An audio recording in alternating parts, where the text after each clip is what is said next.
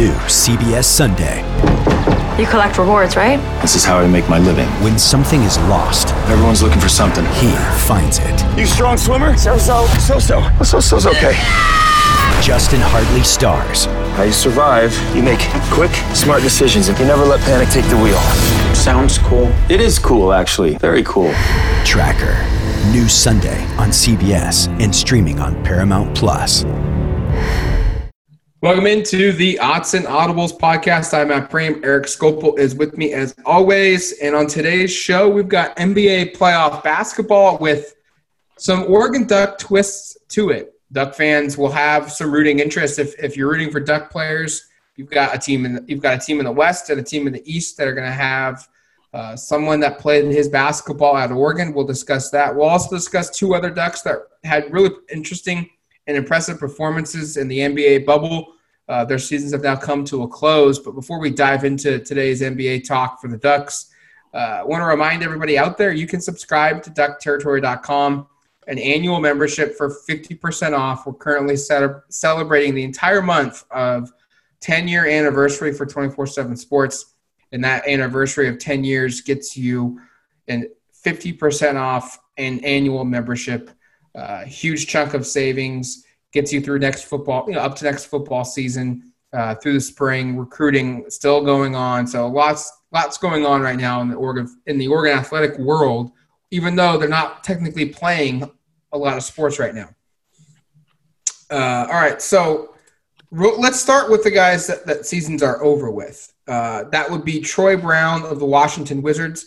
They finished 25 and 47 uh, in, in the regular season with a restart. And also the Memphis Grizzlies, who finished 34 and 39. They have Dillon Brooks. They played in the play in game. They they had to beat the Portland Trailblazers twice. And so if you're a Duck fan, really conflicted there, I'm sure.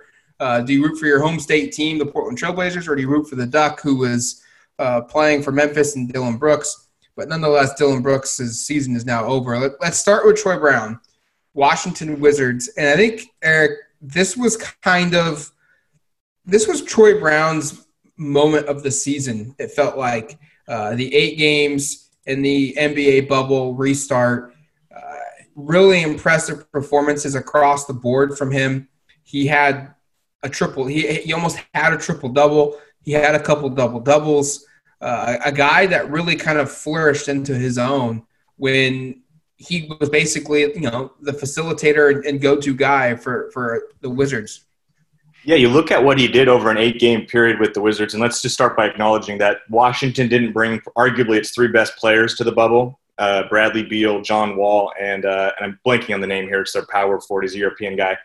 Uh, but anyway, they didn't have those three players on, on their roster and so they were basically playing kind of almost like their G League equivalent. And, and Troy Brown was arguably the best player for the Wizards. Um, you look at the stats 15 points, seven rebounds, about five assists a game, one steal. Um, three point shooting numbers still aren't great. He shot about 32, um, 30, yeah, about 32.5% from that distance. But he's a player who you remember, I mean, he only played one year at Oregon and he's still only 21 years old. Um, he just turned 21 um, right around the start of global play. Uh, this is a really young guy, and I think you're. I think, and, and we should know it. Like he turned some heads, and I know the Wizards were pretty bad, and it wasn't exciting to watch necessarily. But um, you know, Matt put up on the site I think last week that ESPN kind of put together I think eight rising stars, and Troy Brown was one of the players they they listed. Um, along with if you're a Blazers fan, like a guy like Gary Trent, who, as we saw, was just incredible at times for the Blazers. So that kind of puts in perspective of, of kind of how he performed. And, and I, I, watched a decent amount, as much as I could. They weren't on national TV very much because they're the Wizards. But um, I think he's somebody who he definitely finished the season on a real high note. Um, you look at it, you mentioned almost a triple double 22, 10, and 8. The next game, 10, 8, and 7. Uh, you know, he was filling up the stat sheet the whole time down there. And at six foot six, six foot seven as a perimeter guy, I, I think he's somebody – given his age, that the Wizards are, really excited about. And again, it's interesting because if you're an Oregon fan, there's not as much connection with him as probably the other players we're about to talk about. But he probably maybe has that, I would argue, has the highest ceiling of any of these guys in terms of like what the next two or three years could hold. Um, and the Wizards, again, they are not, they're, they're probably the worst team that played in this bubble, honestly. But there's the upside once they get some of these guys back next year that they could be pretty good, and Troy Brown could at least be kind of in the center of little of that, um, possibly in a starting role again. He started all eight games in the bubble, started about a third of the games this season for for the Wizards. So um, it's going to be interesting to see how it develops. But I think really positive play from him down in, in Orlando. Yeah, the Wizards they played eight games. They went one and seven, so they certainly were not a high level team. And, and, we should note, Matt, their last their only win was the last game when Boston didn't play anybody, and they only won by six points. Correct. And Troy Brown was uh, in double figures in scoring in seven of the eight games. The only game he did not score was the second to last one against Milwaukee, uh, and he had nine points. But overall, you know, I, I think he rebounded well. He, he, he dished the ball pretty well. Uh, turnovers were a little bit of a problem in some games, weren't necessarily a problem in other games. And like you said, though, he has probably the best ceiling of the group of ducks that we're going to talk about. And when, real quick, long term projection, when we look at this group, you know, next season, they're going to, the Wizards are going to get John Wall back. They're going to get Bradley Beal back.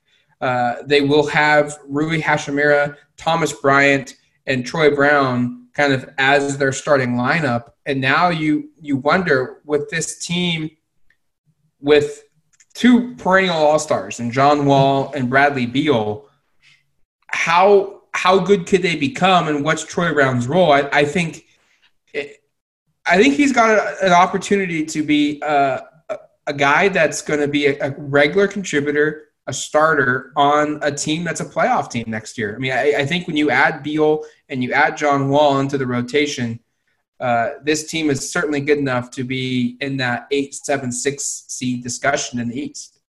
Yeah, and I, really quickly, uh, the the third player that did not compete down there uh, was Davis Bertans, and he was actually third on their team in scoring. Actually, second on their team in scoring this year. Uh, he's a power forward, a European guy. Uh, they'll have him back too. I think he elected not to play, younger guy as well. So the, the, the, Wizards have a relatively young, exciting core, and you're right in the Eastern Conference, which is uh, if, if you've watched any of the bubble plays, almost like you're watching a different league compared to what the West has. In the West, it was like so many dominant teams. The Blazers again is the eight seed and are, I mean, really impressive and you look at the East and there are teams out there that just aren't that impressive, I, I agree. I think there's a good chance that this Wizards team could be a playoff team. And I think Troy Brown's going to be a starter on that team, probably starting next to uh, Beal and Wall at, at that small forward position. And yeah, he's only 21 years old. He'll be 21 years old when they start next season, by the way, because the season starts in probably like three months anyway, the way this is all set up. But um, yeah, I think you have to be really encouraged. He ended the season averaging 10 points and about six rebounds, three assists per game. Played in every game for the Wizards this year. Um, I think the thing that'll be interesting to see with, with this team is just how they, they gel in these new roles because it will be basically their three three guys I mentioned earlier, and then a bunch of young guys that haven't really played in any of these big situations. And they have a very young team. You mentioned Hachimura and Bryant; they're also 20, 21 years old.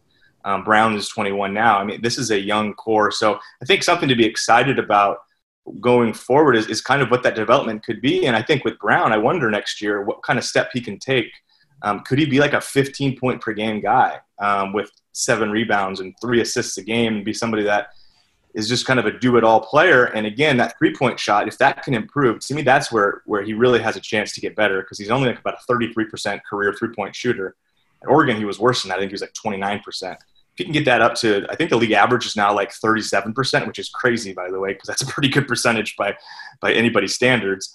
Um, if he can get up to that point, you know, I think the sky's the limit for him, and it'll be interesting to see kind of how he develops. Because I think, again, you forget how young he is. He's he just turned 21, um, and and the Wizards are, while kind of a funky team, at least somebody to be keeping an eye on, at least in the Eastern Conference next year the other Duck that season has come to an end that's currently that was playing uh, in the NBA restart is Dillon Brooks, and I think this one, Eric, I, I am pleasantly surprised at how good Dillon Brooks has become offensively and more so even defensively. He was third on the team in scoring this past season for, for Memphis, 16.2 points. He also averaged 3.3 rebounds and 2.1 assists per game. A guy that's become the the starting shooting guard for a Memphis team that's got a very bright future. And and quite honestly, with Brooks, Ja Morant, and Jaren Jackson, and whoever else they add in the next couple of years, they have a really good core. and a really young core. They're, they're the youngest team in the NBA in terms of uh, the players that the top nine players in a rotation and the ages. Uh, and Dillon Brooks is a big part of that. He scored in double figures in all nine games that he played in for Memphis, the eight regular season games and the one playoff game. Uh, and then we also saw Dillon Brooks, I think, in particular, they played the Blazers twice. Mm-hmm. First game of the year, or of the, of the NBA restart. And then they also played them in the play in game.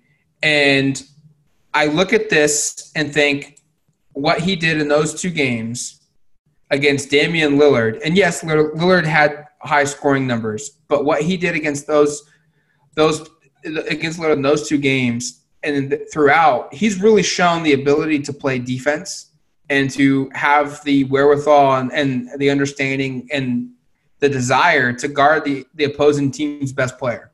And Dillon Brooks individually, I don't think is ever going to be a team's number one option.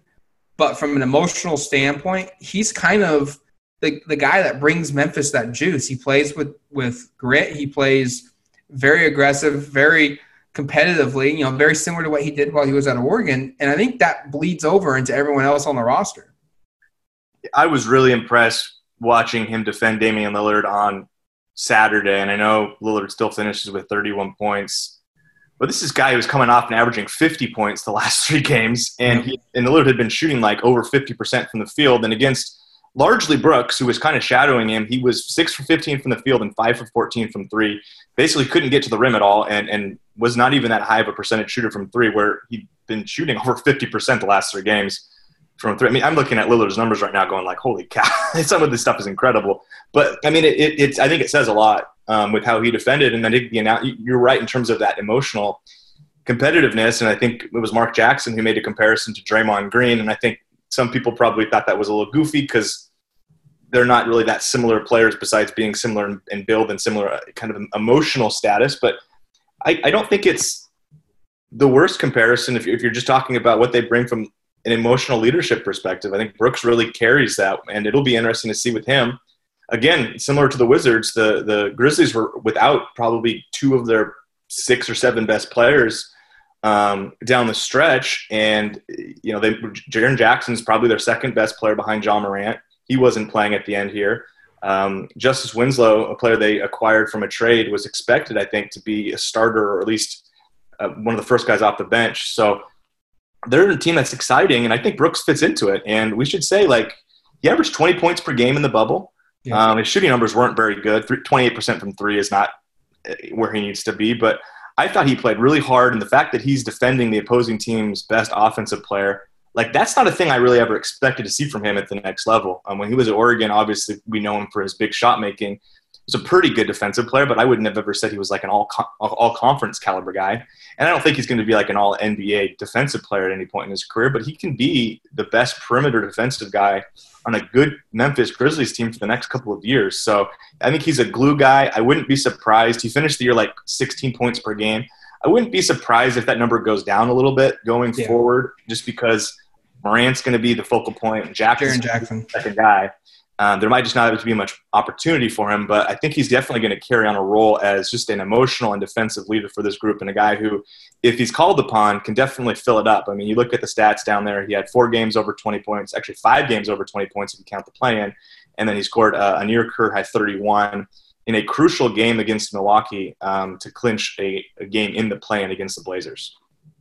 And the thing I look about with Dillon Brooks is he could be the guy that's the third or fourth best player on a really good playoff team. Mm-hmm. And that's what makes that team really good is that he's your third or fourth best option. And he might he I mean he just signed a contract extension with the with, with the Grizzlies, so he's not going anywhere on his own accord um, anytime soon. But you know, he, he may get an opportunity down the road to, to be the number two or to be the number one, but I don't know if that's necessarily his best situation in the NBA. He can, he could maybe do it, but is his team going to win? Is he going to be an efficient player?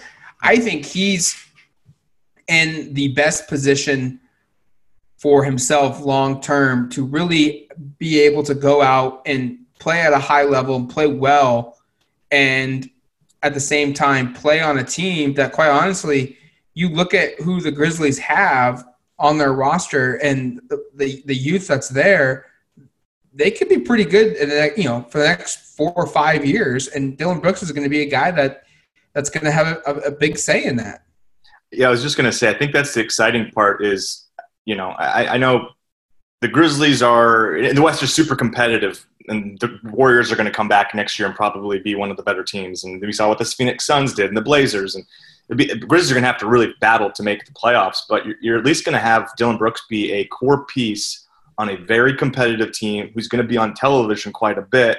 And I think he's going to be somebody that is is a pretty well known name in the league because of that. Um, I think he probably raised some of his stock in terms of how people saw him just in the bubble from the perspective of their games are on television almost every day, and he's out there scoring a lot and being a really crucial part of that team. So, um, and, and just a thought here. I mean, I think all four of these guys we're about to talk about.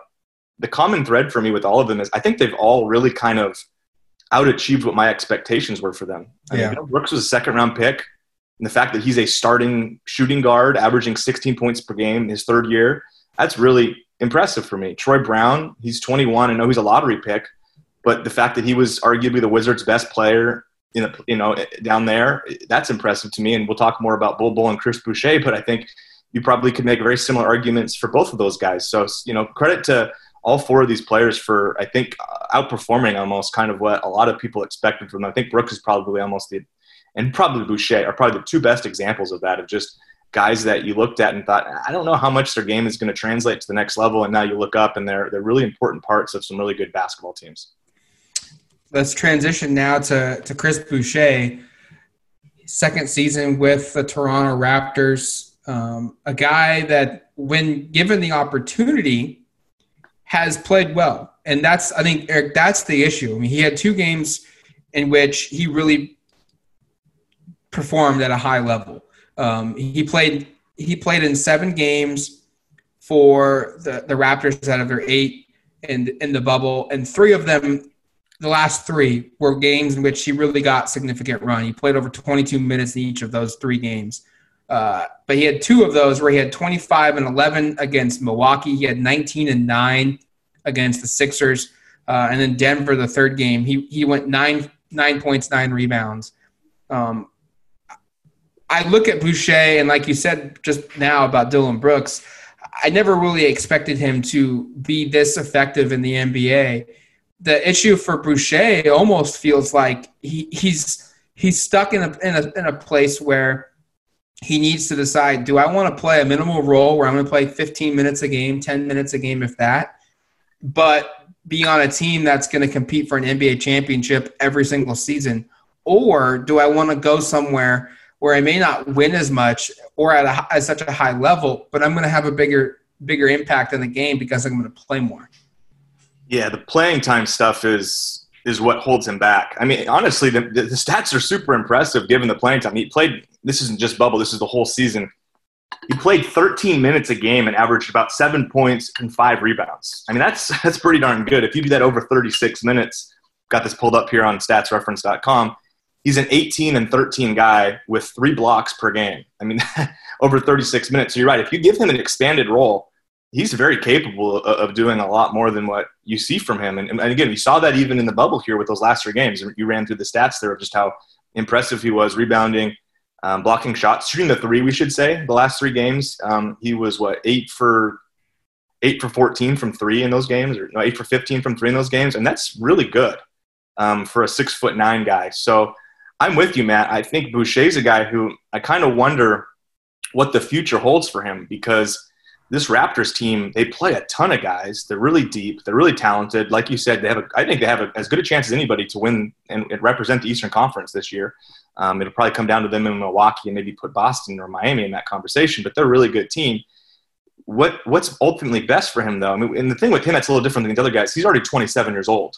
Um, and maybe that gets lost a little bit because he's only been in the league a couple of years. But the clock is he's like kind of in his prime almost right now, and I kind of wonder, yeah, like you said, I kind of wonder best case for Chris Boucher is he's not with the Raptors next year, and he finds a spot where he can be a starter, average 25, 30 minutes a game, and maybe be like a 13 and 9 guy with a couple of blocks and, you know, and can be that stretch, you know, shoot three point shooter. And he shot 32% in his career so far, which is pretty adequate, not great. But uh, the upside's there, and, and like you said, like I said earlier, this is a guy who I didn't even know if he'd stick in the league. Period.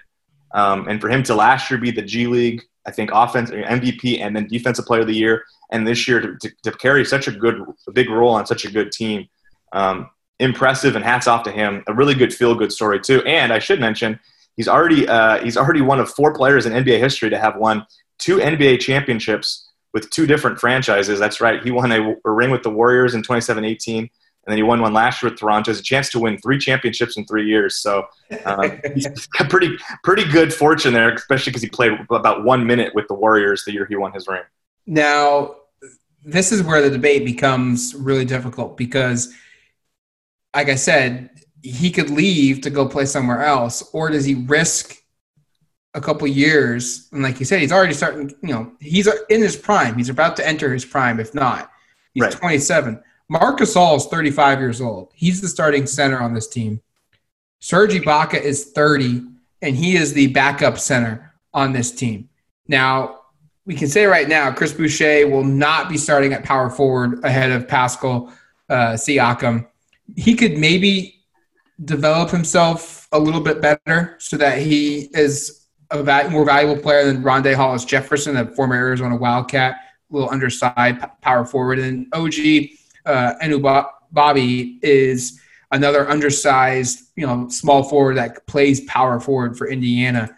So does does Chris Boucher roll the dice and stick with the Raptors for a couple more years to see what happens with Marc Gasol and Serge Ibaka because Boucher is the third center on the team, and how much how much time does Marc Gasol still have left in the tank? Because he's He's 35. He averages just seven and a half points, 6.3 rebounds per game. Does average 3.3 assists. Uh, in this season, he's playing about 26 minutes a game. Serge Ibaka is is the more productive of the, of the three. Um, Serge comes off the bench for 27 minutes and he averages 15 points, eight rebounds, and 1.4 assists per game. But again, he's 34. Um, and I, I, can't quite remember what Serge's contract is like, but Boucher is going to have um, he's going to have some decisions that he's going to need to make because I know for a fact his contract is up relatively soon. It, it, I can't remember if it's this year or next, but um, he is certainly going to be someone that is probably going to be at his best to check out the market and see what it could dictate for him um, just because he's kind of stuck behind everybody. And he's got one year left, uh, qualifying offer for the Raptors 2020, 2021 season. Um, considering he's only going to make $1.9 million next year, I have a very hard time envisioning a scenario in which the Raptors do not pick that qualifying offer up.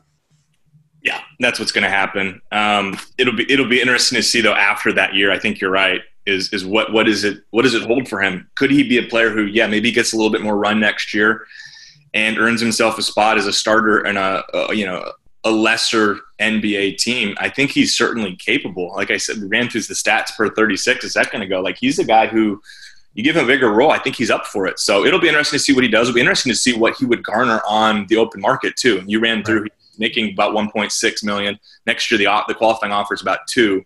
Um, you get on the, the open market here. Could he be somebody who makes eight to ten million dollars a year? I think Dillon Brooks signed a, deal that's twelve million per year. So, um, you know, it's going to be interesting to see what he garners out there. But I, I think, I don't know. It goes back. You know, I kind of go back and forth. What did, did you want to be on three consecutive teams, or just you know, continually being on a team that competes for championships, or for him? Would it be a little bit more advantageous to, to go somewhere else that maybe is a little bit further down the NBA pecking order where he can play a much bigger role? Um, it's going to be interesting to see kind of how that plays out. We should also note he's kind of back home in Canada in Toronto, and maybe he just likes being up. There's a comfort level. Um, that's going to be something that's going to be interesting to follow. But I agree in terms of like he has the upside and clearly shows the talent. I mean, you, you go on Twitter, he's a fan favorite on NBA Twitter because he makes some absolutely awesome highlight reel dunks and block shots. So um, it's going to be interesting to see what his future holds, but it is a bright one. Although he is relatively old for, for kind of how long he's been in the in the league, probably only has maybe seven to eight more years at max that he could maybe play at this level. Now, the last guy that's playing that that played at Oregon is Bol Bol, who signed a two way deal with the Denver Nuggets.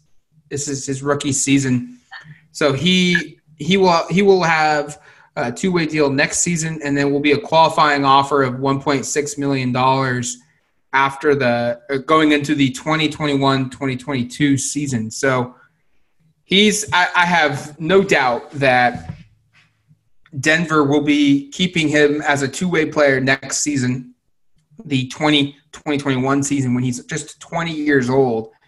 Uh, but he made his NBA debut in the bubble, and boy, has it been an impressive one with what he's been able to do. And just like Chris Boucher, a limited role. Um, you know, he, he's played in two games in which he saw more than 21 minutes.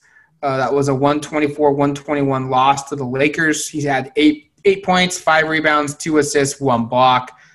He also had uh, a, a loss to the the Portland Trailblazers, 125, 115. He played 25 minutes. That's the most he's played in the bubble.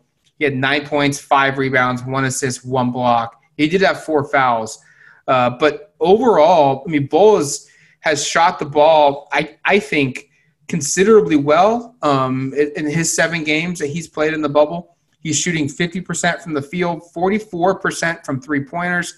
Yeah. He's averaging 2.7 rebounds, uh, almost one block, almost one assist per game. He's only fouling 1.6 times per game, too, averaging 5.7 rebounds. I'll be honest. Um, this is the guy I am the most surprised with. A, that Denver played him in seven games yeah. in which they were in, you know, seating positioning B, that he played 12 minutes a game, and C, how productive he's been. I was with you. You know, it's funny when we when we were preparing. Um, I put I posted on the site all the schedules for the play in rounds. I forgot about Bol Bol even being on the roster because I didn't think he was going to play down there. You know, and I was actually reminded by I think a poster um, right before their first scrimmage that actually is on the team and he might be playing a decent amount of minutes. So I had to go in and, and add into the schedule. I mean, that's how off the radar he was for me. I, I wasn't expecting much of anything from Bol Bol. And you're right, he goes out and he's super productive. And now you wonder, you wonder what his role is going to be like in the playoffs here for, for Denver. Will he continue to play like that? And if he does, like if he continues to be a guy, and he only played 12 minutes a game, but let's say he, he carries about that role into the postseason – and Denver is a good enough team that they, will get probably at least two. They'll, get one series for sure, and I would think they'll get a second series against the Clippers. They'll have a tough time with Utah, but they get two series here. And what if he, you know, he plays in let's say 12 games and 12 minutes a game in those, and continues to perform about what he was doing before? I don't have any question at all that next year with a little bit more time to, to kind of work on his game. And again, con- shortened, condensed offseason, so not that much time, but that he could be a player who could be really productive. And, you know, he's he's everything. He kind of showed all the tools we saw at Oregon in a limited period of time. And I, I will be honest, it was hard for me kind of watching, going like, boy, think about that team that went to the Sweet 16 a couple years ago. And if you would have him in the lineup there, what that would have looked like. And not that I forgot how good he was because the stats are hard to forget, but I kind of forgot how multidimensional he was. I mean, mm-hmm. his ability to handle the ball, to shoot the ball from three, or to drive to the basket from the perimeter and finish. So, really exciting to watch him. And I think. I think the highest upside player of this group, depending upon how things play out in Denver. Like I think Brooks has the most established role, and probably Troy Brown second. But Bol could be somebody that if Denver decides to kind of roll the dice here and say, hey, we're going to play a seven foot two guy at small forward or power forward or however they're going to use him, um, and, and, they make him a starter in a couple years, I think he could be like a, I don't want to say like an all star caliber guy, but a guy that, that is a very notable player and a really, really good piece for the Nuggets. And again, he's still only 20 years old. So it's exciting having four Oregon players playing in the bubble, now only two, but it's exciting seeing these guys, and they all performed really well. Um, Jordan Bell also on contract with the Cavaliers right now, and then you expect Payton Pritchard to to be drafted on a team as well. So Oregon's going to have, I think, six guys in the NBA next year. You also have Kenny Wooten and Louis King, two guys that are kind of fringe players. You could see eight players on two-way contracts, both of yeah, them. both of them on two way contracts with the, the Pistons and the Knicks, um, respectively. You could see eight guys from Oregon playing on NBA teams next year, and uh, that's pretty darn cool. That's definitely more than it was growing up.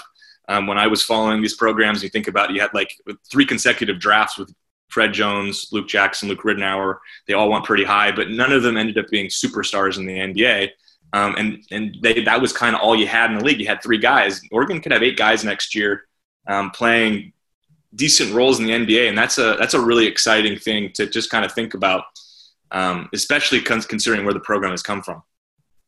And for Bol, just to give you a comparison of, he's playing limited minutes, but he's being so productive. If you average those out across 36 minutes a game, mm-hmm. he's averaging 16 points, eight rebounds, two and a half assists, and two and a half blocks a game per 36 minutes. And so a lot like Chris Boucher, yeah. Bol Bol is going to need to buy his time a little bit because he's in a very crowded backcourt.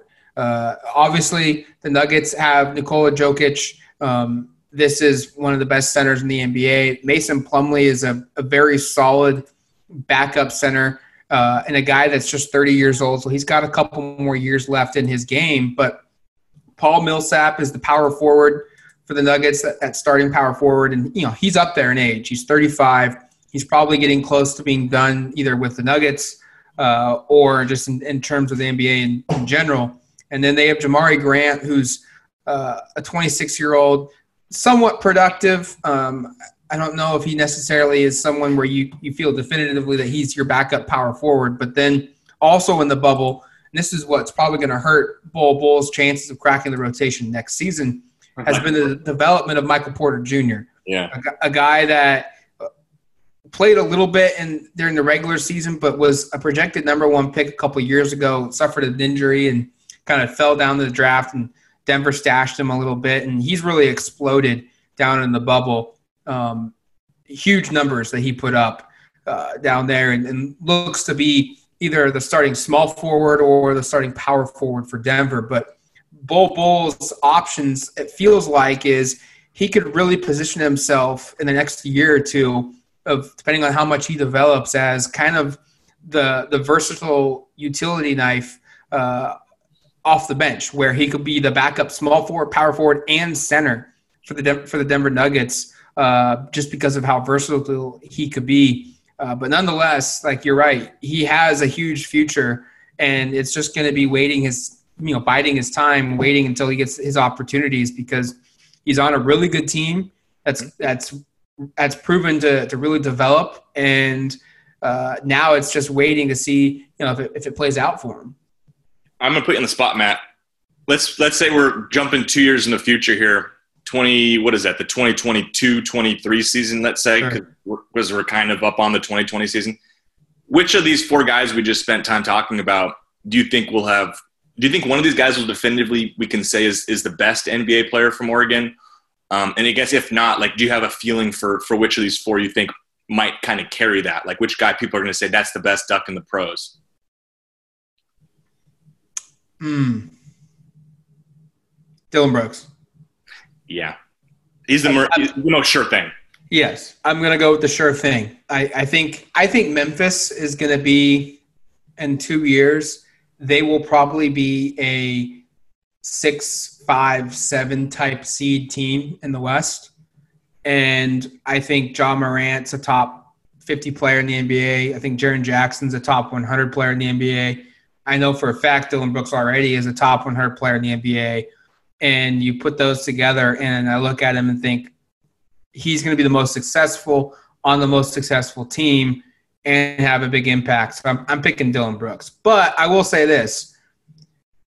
I think Chris Boucher, or not Chris Boucher, I think Bol Bol could be the guy second in line just because he continues to get healthy and he gets a, a little bit heavier, a little bit, or I should say a little bit stronger. Um, and a couple guys on his team, I mean, Mason Plumlee and Paul Millsap are two guys where they're they're they're valuable, but they only have so much shelf life left. And all of a sudden, Bol Bol could could step into into the situation where he's the backup power forward and center and, and playing 20 minutes a game on a team that's going to win, you know, 55, 60 games a season. I'm going to go a little contrarian and I'm going to say Troy Brown. I think we talked about at the top there. Just I think the situation is pretty favorable for him to be a starter on a team in the East that.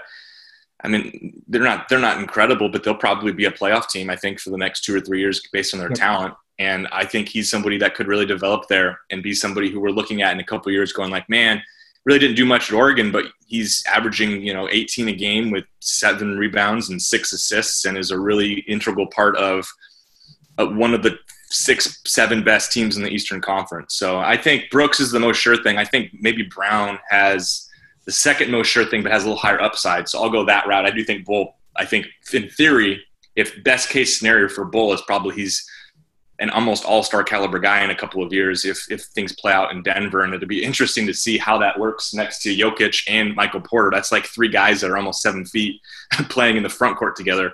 Um, but all of them are pretty agile. At least Jokic isn't, but at least Bol and, and, Porter are able to kind of move around a little bit on the perimeter. So, again, exciting times to have options to choose from. I think in terms of making those kind of calls. That's not something we've been able to do very much with Oregon men's players in the NBA before. Now, here's a question I have for you. Um, does Joe Young, who I mean, he scored 74 points in a game in China this past July. Um, he had multiple games in July where he scored 50 or more in a game. Is Joe Young on an NBA roster come December when the NBA's uh, upcoming season starts back up again? I, you know, I bet he'll get a look, and it'll be interesting to see financially what's more beneficial for him too. Um, you know, is he able to make enough money in China and be comfortable over there? I mean, the job security is pretty good over there. Um, you, if you're not unfamiliar with how it works over there. You, you'd allow two American players per roster, and, and, if you're one of the American players, you basically shoot 80% of the shots. So, I mean, it's a pretty cool role in terms of like he's averaging like 40 points a game. Um, playing over in China, but you're right. I'm sure his ultimately his aspirations are to come back to the NBA, and I think he's done enough to at least prove he can be like a bench guy who comes off and gives you 12 minutes and puts up a bunch of shots and scores, you know, six to eight points a game. So I think he's proven he can do that. Um, but if he does, it's obviously going to be in a vastly different role from what he's doing over in China, where yeah, he's actually scoring 60, 70 points sometimes because he's really the only one shooting on the team. Um, for, for, for Young, like I'm, I'm a little surprised he didn't last longer in the NBA just because I thought the league is built around guards that, you know, it's a guard driven league. And Joe Young is a guy who can go get buckets. He can go score. He's not a good enough passer for his size. Um, he's not a point guard. He's like a kind of a combo guard. But the three point shooting is what it'll come down to. He was a 29.6% three point shooter in the NBA. That number needs to be, again, closer to like mid to high 30s. If that number can be better, which, by the way, at Oregon it was, um, then I think, yeah, there's no doubt about it that he can make an NBA roster. It'll be interesting to see kind of what the market is this offseason, too, though, because of the COVID stuff and potential of budget shrinking.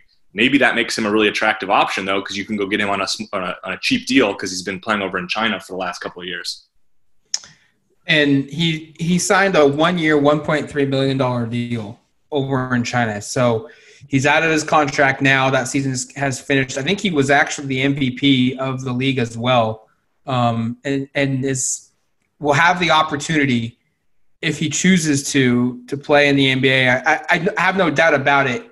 If there was a summer league this season, um, he would be on a roster because NBA teams look when you score seventy four points and and I don't care what level of professional basketball. That that's a head tilter. That, it's going to make people notice. So uh, that will be one other guy to to keep tabs on.